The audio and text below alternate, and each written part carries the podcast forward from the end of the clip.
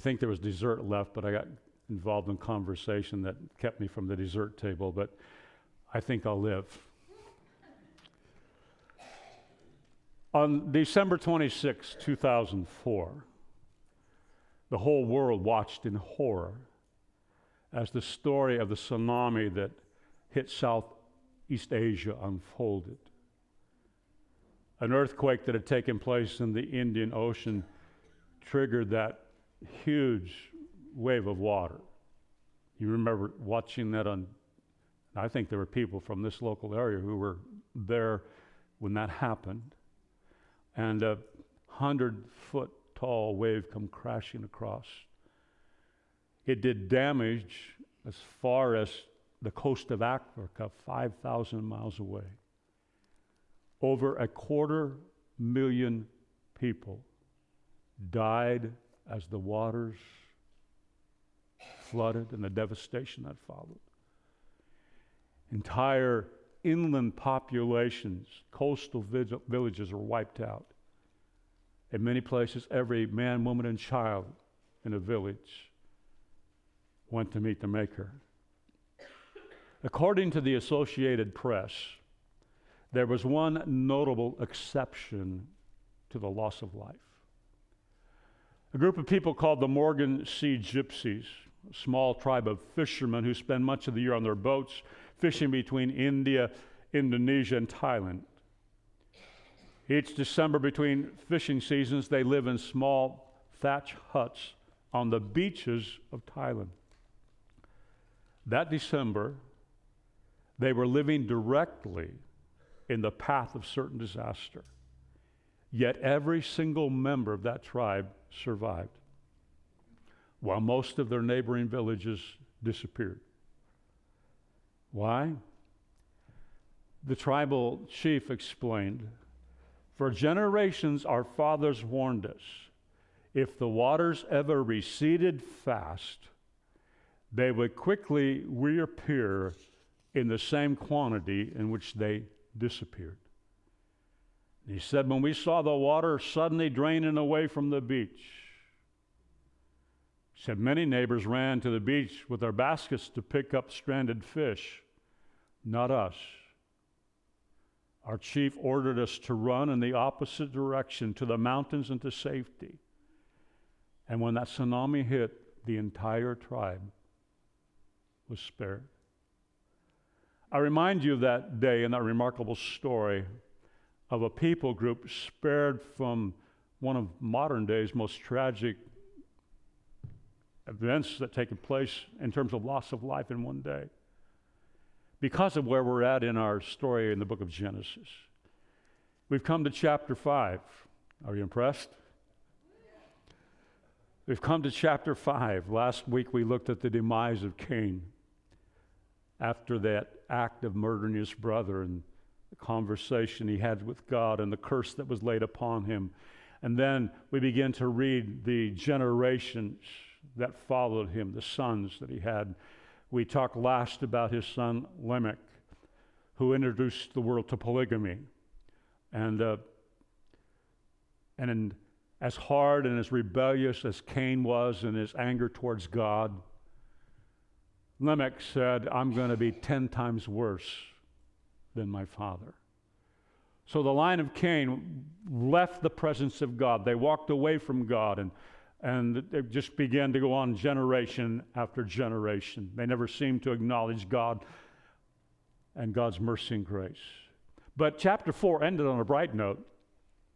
God blessed Adam and Eve with another son called Seth. God has granted us, Seth means granted, God has granted us another Ish, another man-child. God has given to us another chance for a son to crush the head of the serpent, as he promised the seed of woman would do. And I read that last verse of chapter four just for context. To Seth also was, was born, a son was born, and he called his name Enosh. At that time, people began to call upon the name of the Lord. So as we go into chapter five, we see this sharp contrast between the family line of Cain and the family line of Seth. Cain's family, we're not told how long each a member of that family lived or what the age of the father was when they, as the King James said, begat the son. But in Seth's line, we are giving the ages of the father, and then we're giving how long they lived before they died, up until the days of Noah. As I considered these two genealogies, these are the first genealogies recorded in the scripture, and this one is the first one in chapter five of ten generations, and if you read through the Old Testament, we'll keep coming back to ten generations. It doesn't mean they covered everybody that was born, it's just one of the literary things that is, is in the Old Testament.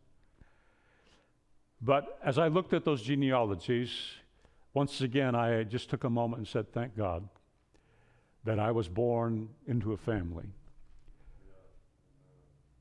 who believed in Jesus Christ, God the Father and the Holy Spirit, and lived a life committed to them. You see, family can make a huge difference. It can make a huge difference. Now, I say that, I know that just because one's parents are Christians does not make children Christian. We ought to make our own choice. But it does establish a whole lot of seed being planted. The flip side of that is, because of God and His goodness and His grace, over and over again, I've seen Him break a chain in a family's generations by revealing Himself to a son or a daughter, and they come to understand, I need Jesus Christ. And a whole new family line has begun under the spiritual covering of this person. We just thank God for that. So reading chapter five, verse one through five, this is the book of the generations of Adam. When God created man, He made him in the likeness of God. Male and female, He created them, and He blessed them and named them man, for they, when they were created. When Adam had lived one hundred thirty years, he fathered a son in his own likeness, after his image, and named him Seth. The days of Adam after he fathered Seth were eight hundred years, and he had other sons and daughters. Thus all the days that Adam lived were nine hundred thirty years, and he died. Verse one of chapter five takes us back to chapter one, verse twenty-seven. I think I put it on the screen, if I remember right. It's not in your notes. So God created man in His own image. In the image of God, He created him. Male and female, He created them. So we just read here in, in verse two, male and female, He created them. He blessed them, and He named them man when they were created. Because man, humankind, was created in the image of God, he was blessed with some unparalleled privileges and potential. You see, because we were created in the image of God, we have been given the capacity to hear God's word. Amen. We have been given the capacity to hear God's word. The only other creatures who have that privilege are the angels of heaven. But thank God we can hear His voice. Because we have been created in God's image, we have been charged to have dominion with God over the planet. To have dominion with God over the planet. Verse twenty-six of chapter one, God said, let us make man in our image, after make man in our likeness, and let him have dominion over the fish of the sea, over the birds of the heavens. It goes on, over the livestock, all the earth, over every creeping thing that creeps the earth. Verse twenty-eight of chapter one says the same thing. Number three, because we are created in the image of God, there is the possibility of an intimate spiritual relationship with God as His children. There is the possibility of an intimate spiritual relationship with God as His children. I believe that when Moses was inspired to write this lineage genealogy of Seth, that it begins with the words of God creating Ish and Esau, humankind, to let us know that even though man has fallen, though they have been expelled from the garden, though sin has come in because of eating the forbidden fruit, the image of God in man, humankind, was not totally lost. The image of God in humankind, mankind, was not totally lost. Not only that, there was still something of the image of God present. There was also remnants of the blessing. Remnants of the blessing. The blessing I'm talking about is in verse twenty-eight of chapter one. And God blessed them. And God said to them, be fruitful and multiply and fill the earth and subdue it. And that's exactly what chapter five is about. Making babies. Making families. Some mathematician began to figure out, now if these people lived eight, nine hundred years and continued to procreate most of their life or even half of their life, in a short period of time, relatively speaking, there would be millions of people on the planet.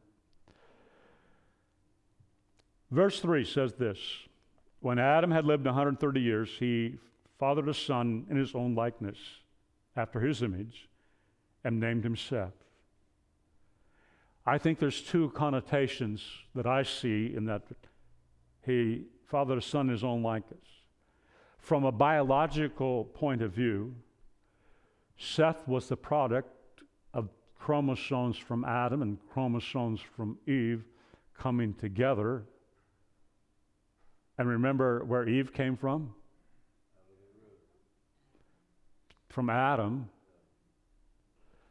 Um, so the D N A, pretty strong, that it, in the image of mom and dad, Seth is born. They all carried that human D N A that God placed in the first couple.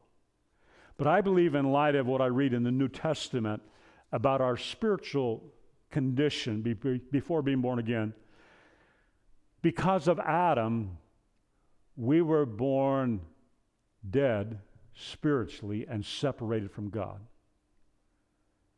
So being created in the image of Adam reminds us we need a Savior. We need a Savior. We are reminded that we're vulnerable to temptation and making the wrong choice and sinning. Anyone here never sinned? You all know what the Bible says. We've all sinned and come short of the glory of God. I didn't trap anybody with that question. We're all vulnerable. Without coming into a relationship with Jesus Christ and having the Holy Spirit indwell us, we can count on the fact we are going to continue to live in sin. Seth's line that began with Enosh were people who proclaimed the name of the Lord. Seth's family tree seems to be, be one who had a, a pursuit of restoring that relationship with God by walking in obedience, doing the sacrifices that God had planned. But I want you to notice something. I want to, I, I gave you a whole list of verses, and I'm, I put them on the screen, and I just want to read these verses. I think there's eight of them. Genesis five five said this, thus all the days of Adam, that Adam lived, were nine hundred thirty years, and he died. Verse eight, thus all the days of Seth were nine hundred twelve years, and he died. Verse eleven, thus all the days of Enosh were nine hundred five years, and he died. Then all the days of Kenan were nine hundred ten years, and he died. Then all the days of Mahalel were eight hundred ninety-five years, and he died. Thus all the days of Jared were nine hundred sixty-two years, and he died. Verse twenty-seven, then all the days of Methuselah were nine hundred sixty-nine years, and he died. Thus all the days of Lamech, another Lamech born in the other family tree, were seven hundred seventy-seven years, and he... Death is the great equalizer. I mean, isn't that just a happy genealogy? Every one of them died.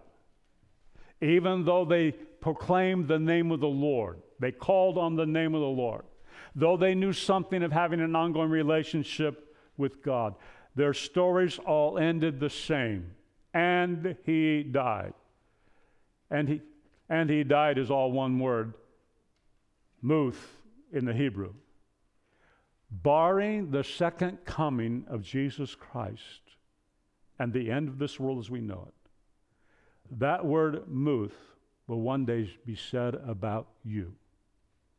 And he died.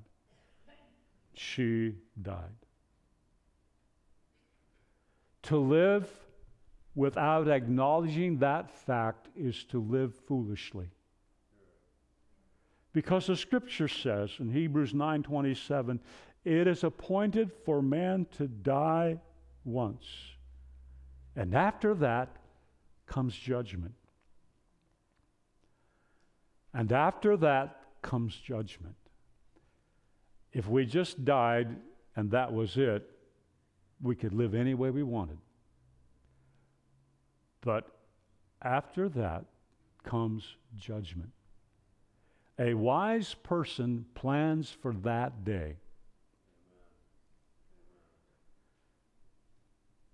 There are people today, as soon as their children are born, one of the first things they begin to plan is, how are we going to pay for the college? And they start a savings fund to make sure that when that child is eighteen years old, they can send them off to college. Millions of people choose the place that they are going to go to work for pay based upon what kind of retirement system will this set me up for so that when I get to be, I can take life easy for the rest of my days. People make plans for so many things in their life, seemingly believing death will never come their way. You say, really? Well, let's think about the way we live.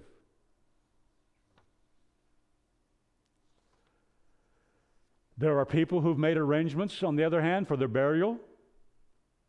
They've made sure that everything will be paid for so their children don't have to pay for anything. But somehow believing that there's no judgment day coming, that there's no God to answer to, that they think, well, whatever I do in this life doesn't matter. But it does. But it does. In the words of our late friend, an evangelist that my dad had come probably every year for four or five years, ten years, I don't know. He finished every sermon that he preached here, literally yelling it. Eternity, eternity. Where will you spend eternity? And what will you do with Jesus Christ? I mean, the way he said it, chills will go up and down your spine. I hope I'm ready to meet Jesus today. Eternity, eternity. Where will you spend eternity? And what will you do with Jesus Christ? Jesus said there's only one way to heaven, through faith in him. And what he did when he died on the cross and rose from the grave, only one way. It's appointed unto man once to die. Everyone dies except there were two people in the Bible who did not die.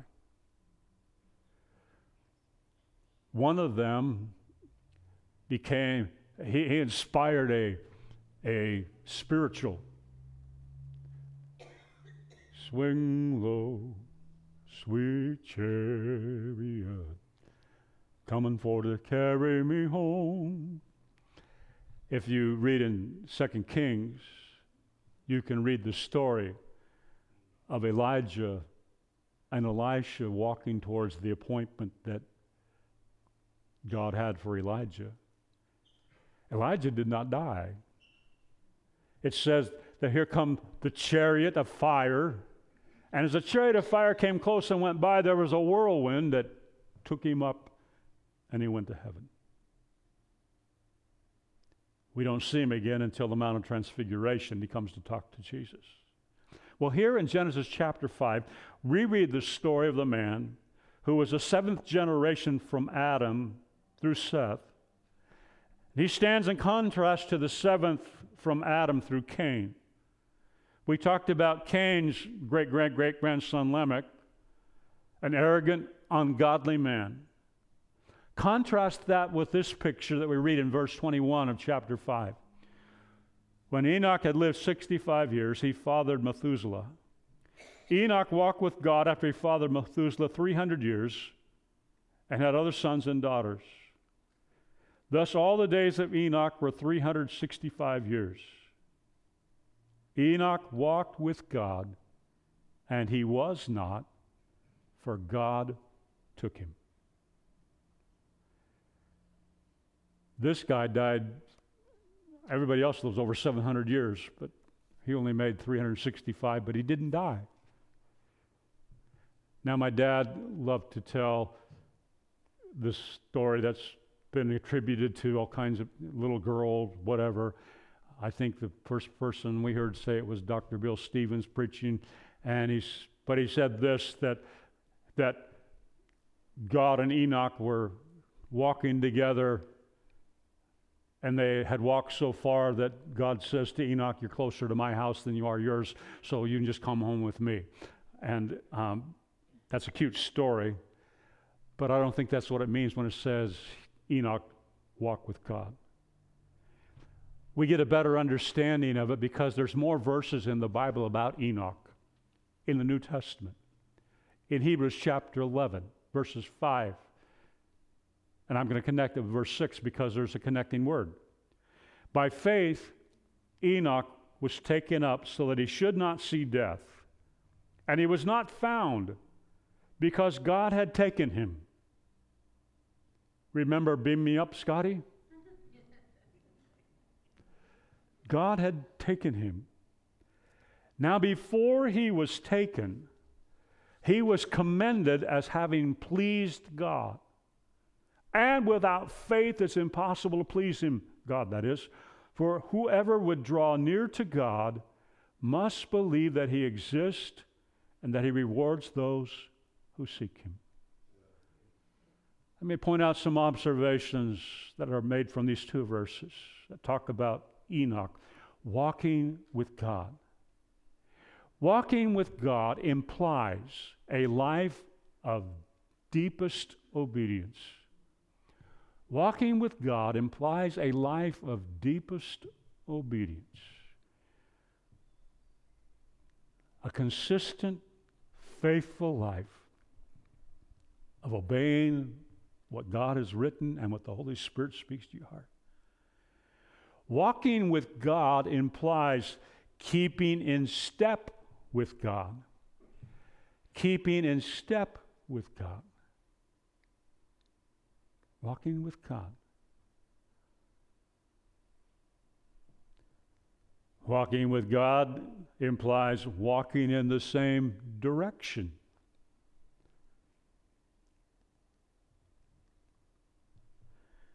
Keeping in step with God. Walking in the same direction. A certain grandson and I went for a walk in the woods a week ago or the other day. Um, and there came a point when he thought he saw a trail. And I just stood there, and he kept looking at me, and I just stood there until he finally got the clue, that's not the way we're going to go. You're going to walk with me. I'm not going to walk with you. And for some reason, I thought about that early this morning when I'm typing this. To walk with God implies walking in step with him, walking the same direction, like Jesus did. Everything he said, everything I do, the Father, the Father's words, the Father's will. And even in the most difficult hour of his life, his final prayer was, "Not my will, but your will be done."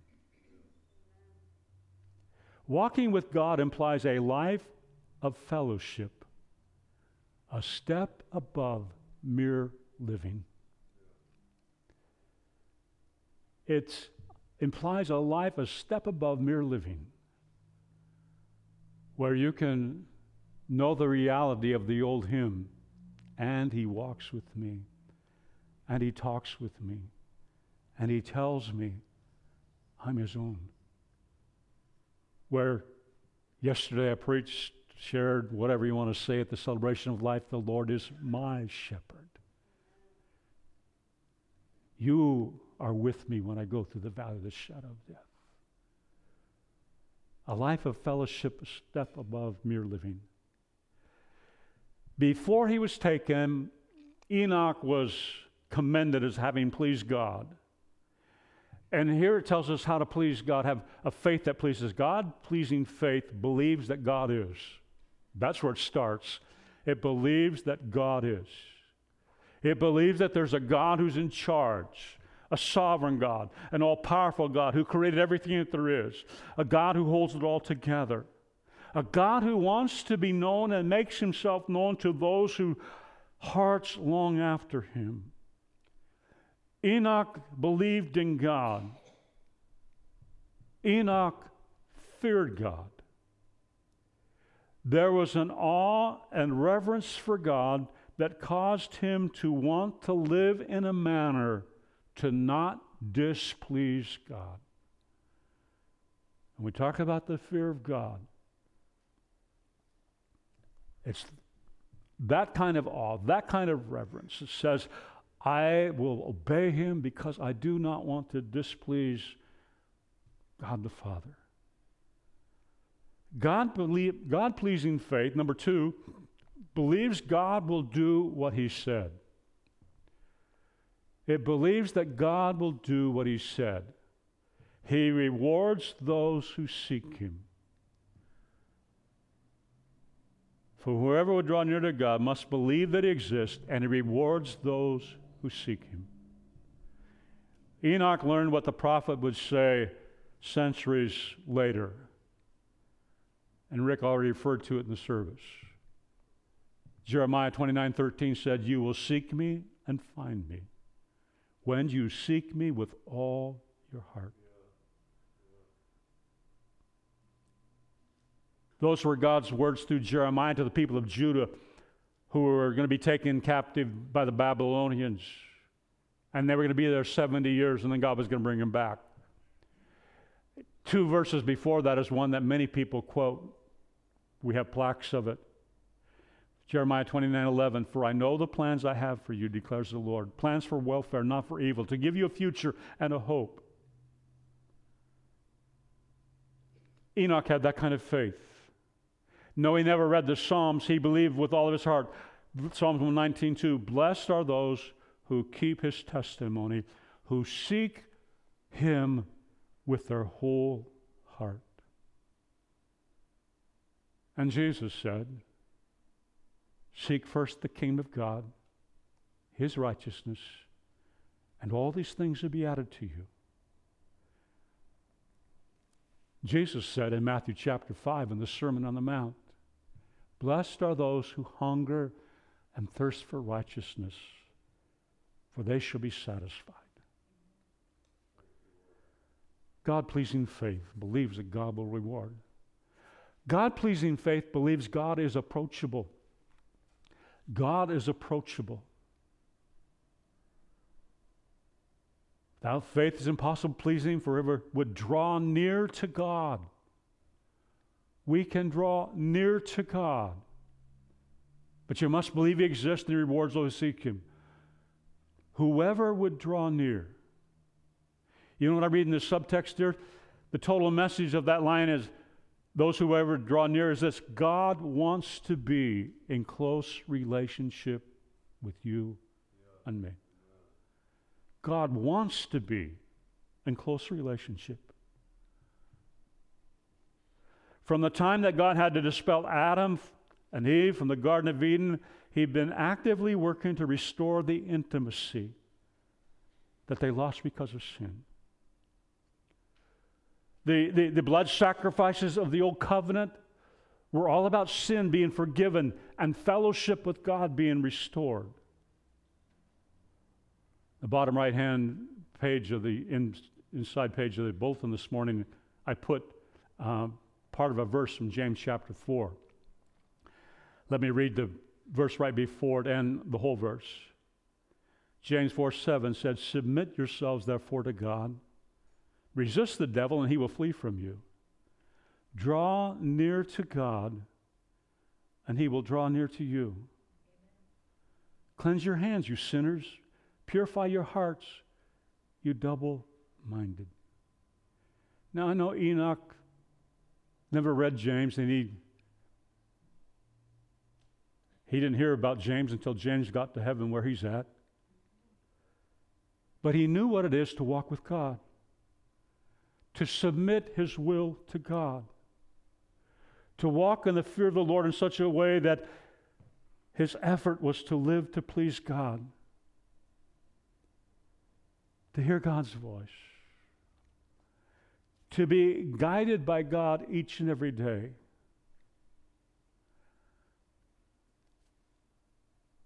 What I, one of the major things that I, I felt led to pray on Wednesday night, as few of us gathered, was God place in us a holy discontent for your presence, a holy longing for you, a holy longing. And I want to just take a moment and digress before we finish the message. And I want to join with Fanny Crosby. I'm going to move your music to Dan. It'll be right over here. That'll be okay? It will be okay. That's what I'm doing.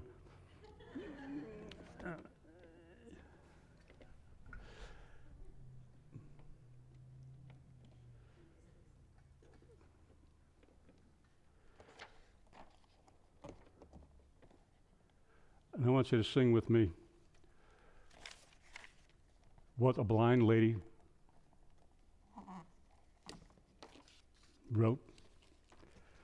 I mean, this lady wrote hundreds of, of hymns. This is the one I want you to sing with me.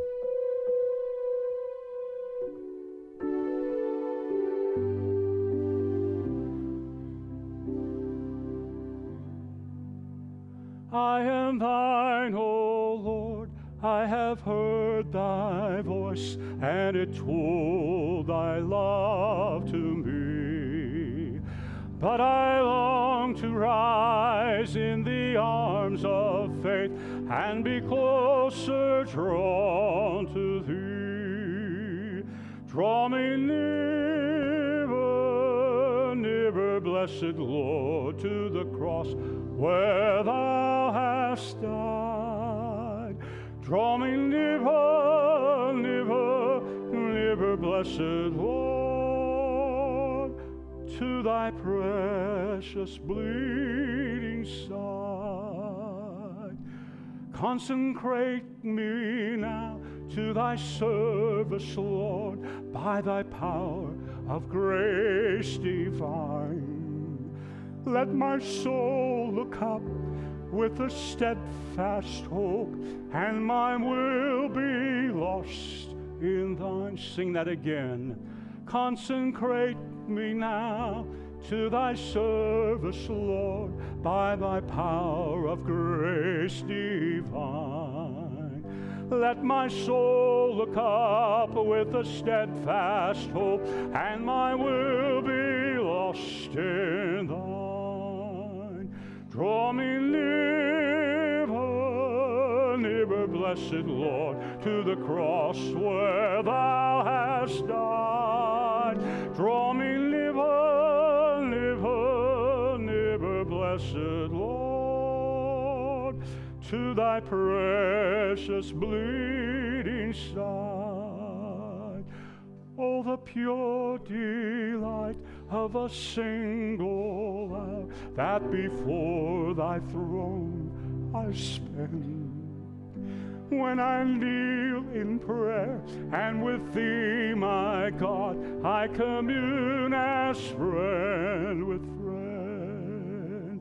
Draw me nearer, nearer, blessed Lord, to the cross where thou hast died. Draw me nearer, nearer, nearer, blessed Lord, to thy precious bleeding side.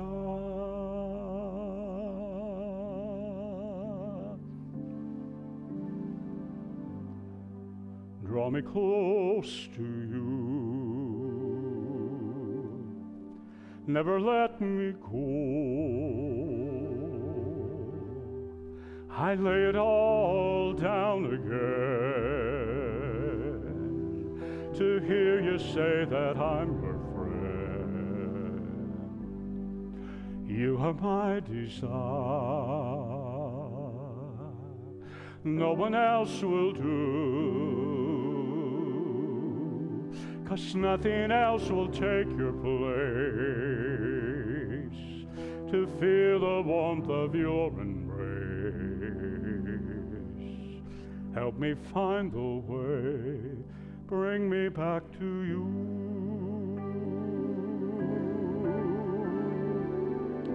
You're all I want. You're all I've ever needed. You're all I want. Help me know you are near. Sing that one more time. You're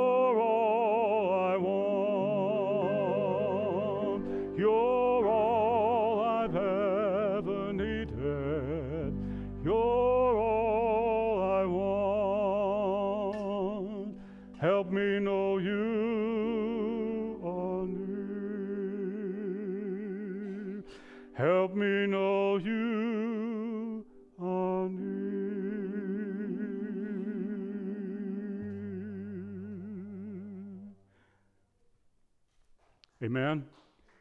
Amen. We sang earlier, and I am desperate for you. This is the air I breathe. This is my daily bread. Your presence. Your presence. You're all I need. I'm desperate for you. What our nation needs is millions of people who will become desperate for the presence of Jesus Christ, that it would be said of us, and we walked with God, and we walked with God. It's interesting in verse twenty-two, Enoch walked with God after he fathered Methuselah, three hundred years, and had sons and daughters. Now, I know we can read that a couple of different ways. That can mean he had this son and lived another three hundred years, and, and then he was taken away. By the way, Methuselah was the oldest man who ever lived, nine hundred sixty-nine years. Then the flood came. That's another message. Many of the theologians that I've read, and I've read several of them this week trying to get a grasp of this chapter, they look at this and they say, this could mean that there was something significant that happened when this boy was born that caused Enoch to say, I'm going to pursue God, to walk with God. Now, I know that there's been many a, a, a man that when their first child is born and they hold that child, there's a transformation that takes place inside of them, and they suddenly realize, I need to be a responsible person. And that may be what happened. But in a moment, I, I want to throw out something else. But the other thing I want to point out is some people say, well, that was in the beginning and everybody was, it was dark days. Enoch lived in dark days. The sons of Cain were raising all kinds of Cain. Chapter five precedes chapter six. Everything in chapter five leads up to the point where God said, I repent, I regret that I made man in the first place. one hundred twenty years and it's all going to be changed. He lived in a culture. Part of the people were proclaiming the name of God. Part of the people were doing everything they could to worship anything but God. Enoch walked with God in very dark times. I already gave you the spoiler alert that the flood is coming. But what I discovered in Scripture is God gave Enoch a prophetic word. He gave him a prophetic word. In Jude, Jude is one chapter right before the book of Revelation in your Bible. Jude, a half-brother of Jesus. He writes, it was also about these that Enoch, the seventh from Adam, and there's more than one Enoch in the Bible, but he, he makes sure you understand this was the one, prophesied saying, behold, the Lord comes with ten thousands of his holy ones to execute judgment on all and to convict all the ungodly of all their deeds of ungodliness that they have committed in such an ungodly way, and of all the harsh things that ungodly sinners have spoken against him. Somewhere, and I think it was around the time that Methuselah was born, God gave Enoch a prophetic word of judgment that was going to come on the ungodly for all the sins that they had committed and their walking away from God. I believe Enoch spoke into the culture. I believe that God gave him a message of warning. And unlike Cain, who ignored God's grace and God's call to repentance, Enoch lived as close as he could to God. And I believe he was doing everything he could to make sure that people were ready for that day of judgment. You see, God showed him there would be a reckoning day. God showed him there would be a reckoning day. ten thousand angels.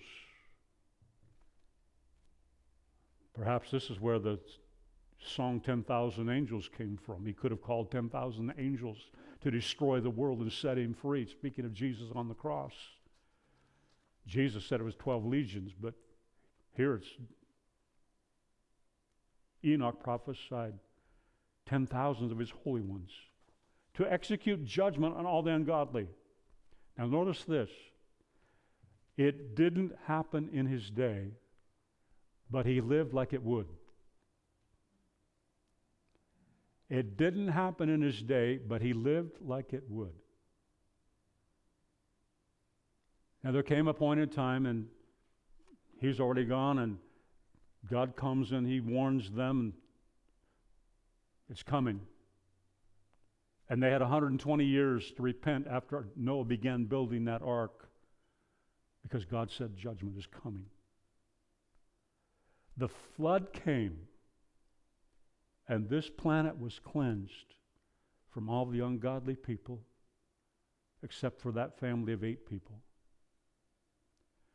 There's another reckoning day coming. There's another reckoning day coming. In our Bible reading, we've read through Isaiah, we've read through Jeremiah, we're now in Ezekiel. And I don't know if you've noticed the parallels. to the wickedness that God judged in city after city in the nation of Israel, to what is going on in our world today.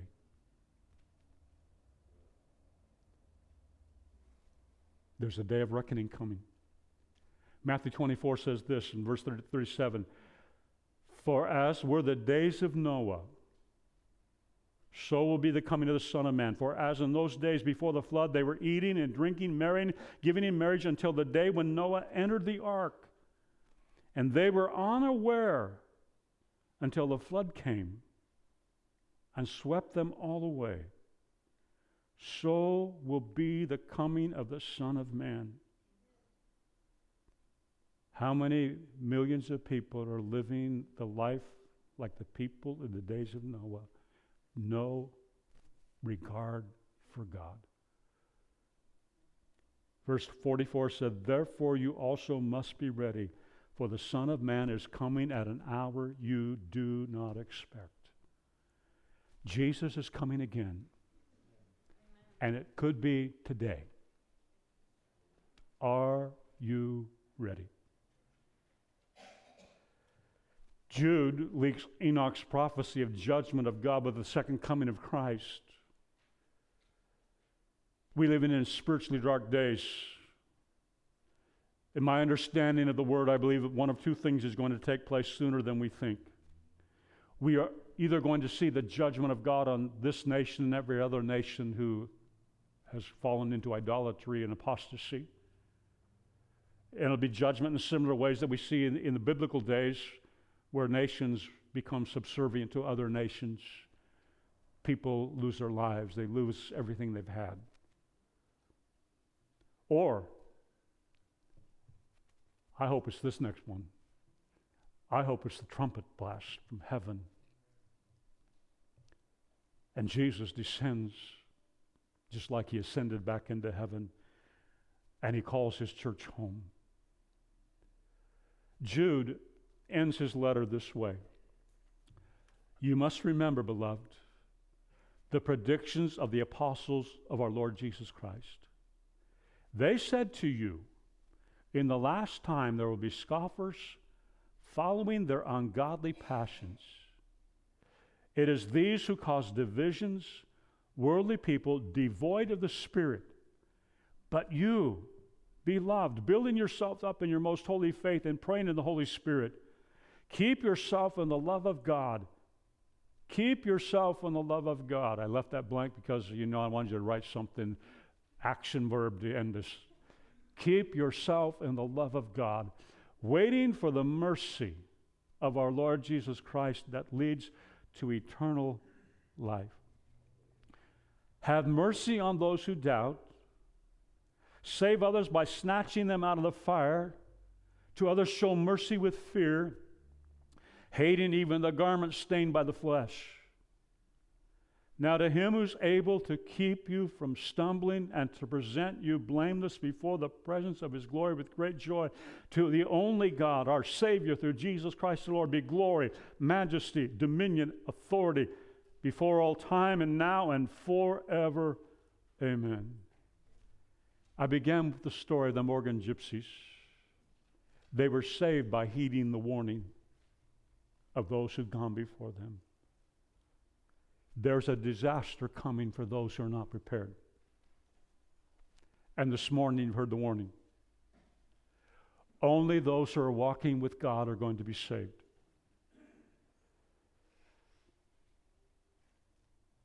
Do you know that if we are fortunate enough to be alive when Jesus comes again, we will have the same experience that Enoch did? We won't die. We will just be transformed in a twinkling of an eye. This mortality will put on immortality, and we will rise to meet Jesus in the air with the saints that he brings with him. And in a moment, I will be transformed into the likeness of Jesus, because John said, "Beloved, now we're the sons of God, does not yet appear what we shall be, but we know that when Christ appears, we shall be like him, for we shall see him as he is." Are you looking forward to that day? Are you walking with the Lord? I don't know about you, but I think the song is, "Lord, draw me close, draw me nearer.